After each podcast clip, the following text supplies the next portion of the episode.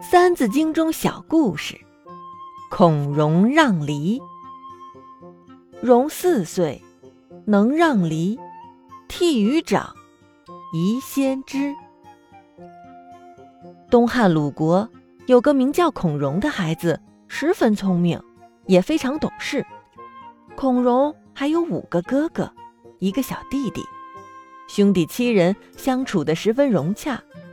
孔融小时候聪明好学，才思敏捷，巧言妙答，大家都夸他是奇童。4岁时，他已能背诵许多诗赋，并且懂得礼节，父母亲非常喜爱他。有一天，父亲的朋友带了一盘梨子，父亲叫孔融他们7兄弟从最小的小弟开始挑。小弟首先挑走了一个最大的。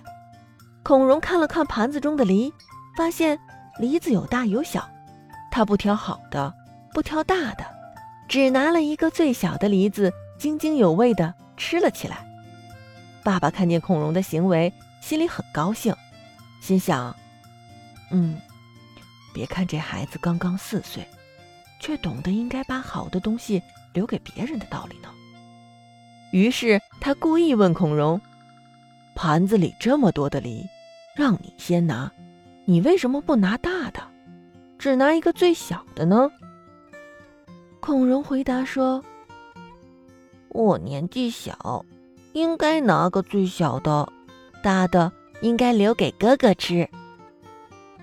爸爸接着问道，你弟弟不是比你还小吗？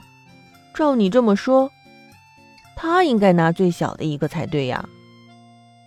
孔融说，我比弟弟大呀，我是哥哥，我应该把大的给小弟弟吃。